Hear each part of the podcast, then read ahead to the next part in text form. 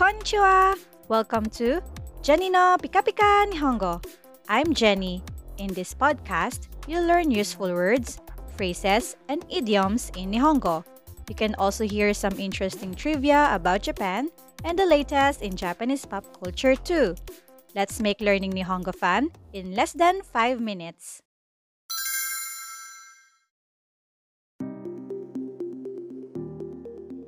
Today, I have invited Kling Sensei.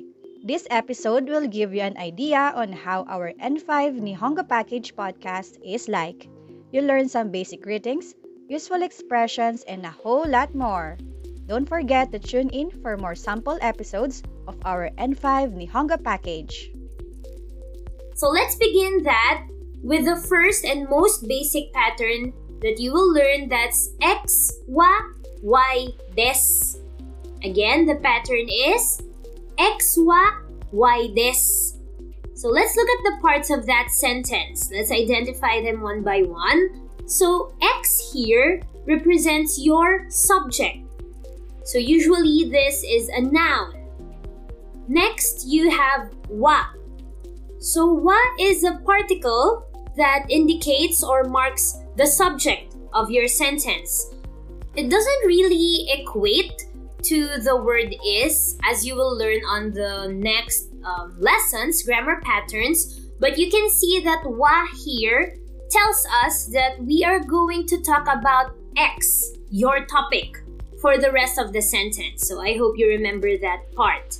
Okay, so wa is written as ha, as in the hiragana character for ha, but when it functions as a particle, just like in this sentence, you read it as wa. Okay? Next, we have the why. Okay, the why part of the sentence here is what you want to say about the subject. So your subject is X, right? So why is your predicate. Okay, the information that you want to say about X. Okay, so sometimes this is a noun or it could also be an adjective. Okay, so that's your y. Next, we have des. So it's spelled as des, okay, but pronounced as des most of the time. So the function of des is a copula, which means grammatically it's a type of verb that connects the subject to the predicate in a sentence. And it also shows politeness towards the speaker and indicates that the sentence is affirmative. It's a statement. Okay? So let's look at some examples where you can use X, wa, Y des. So one is when you introduce yourself.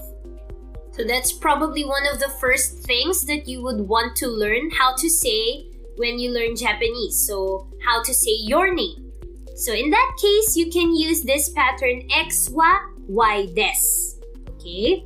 So I'll give you a sample. So if I will introduce myself, I could say Watashi wa Kling desu. Watashi wa Kling desu. So let's look at the parts of that sentence. We have the word watashi for the X. Okay, so as we learned from our vocabulary lesson before, watashi means I.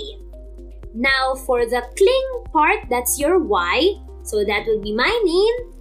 So if we translate watashi wa Kling desu, that means I am Kling in English. Okay? So that's how you will say your name.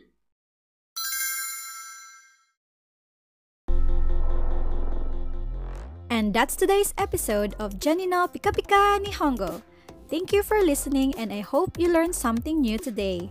Don't forget to follow and join me again next time to learn more Pika Pika expressions. Please check out Jenny no Pika Pika Nihongo on Facebook. You can find the link in my profile. Mata ne, which means see you later.